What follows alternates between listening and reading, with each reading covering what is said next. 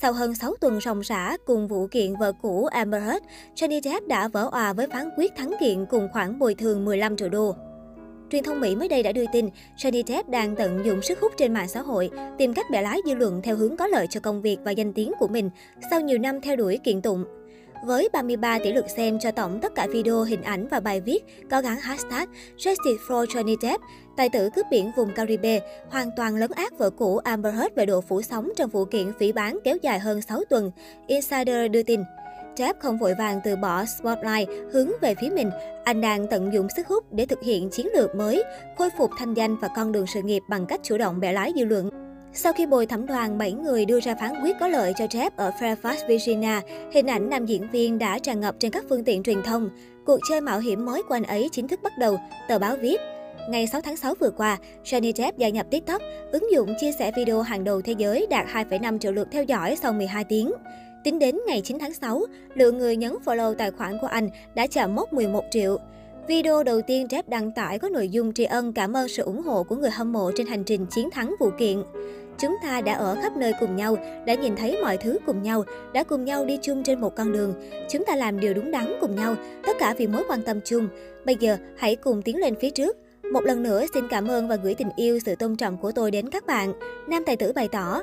Không chỉ vậy, trên Instagram, Thép cũng tăng cường quảng cáo cho bộ sưu tập NFT có tên Never Fear Truth. Các tác phẩm nghệ thuật do anh vẽ được mã hóa dưới dạng NFT, bao gồm chân dung của Marlon Brando, Lily Grove Depp, con gái Depp, River Phoenix, Harold Ledger, Elizabeth Taylor, Tim Burton, Hunter S. Thompson, Al Pacino. NBC News cho biết tài tử cũng tận dụng trang cá nhân 25,2 triệu người theo dõi để chúc mừng sinh nhật lần thứ 59 của mình, điều mà trước nay anh chưa bao giờ làm.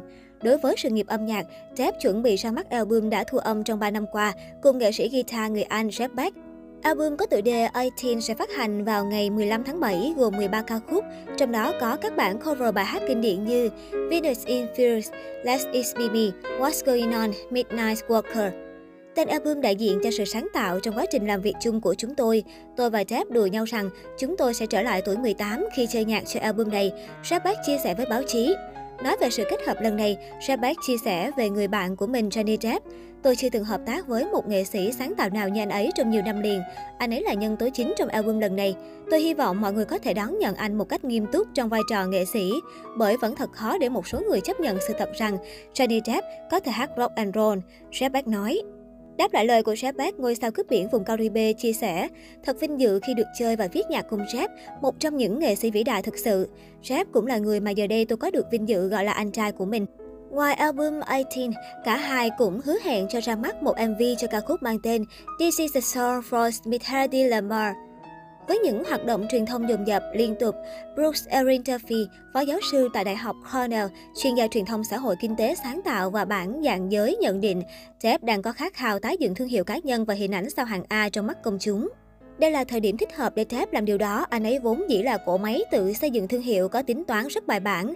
Erin Duffy nhấn mạnh, Duffy cho rằng sự gia tăng các hoạt động trên mạng xã hội gần đây của Tep là hình thức rẻ hướng dư luận.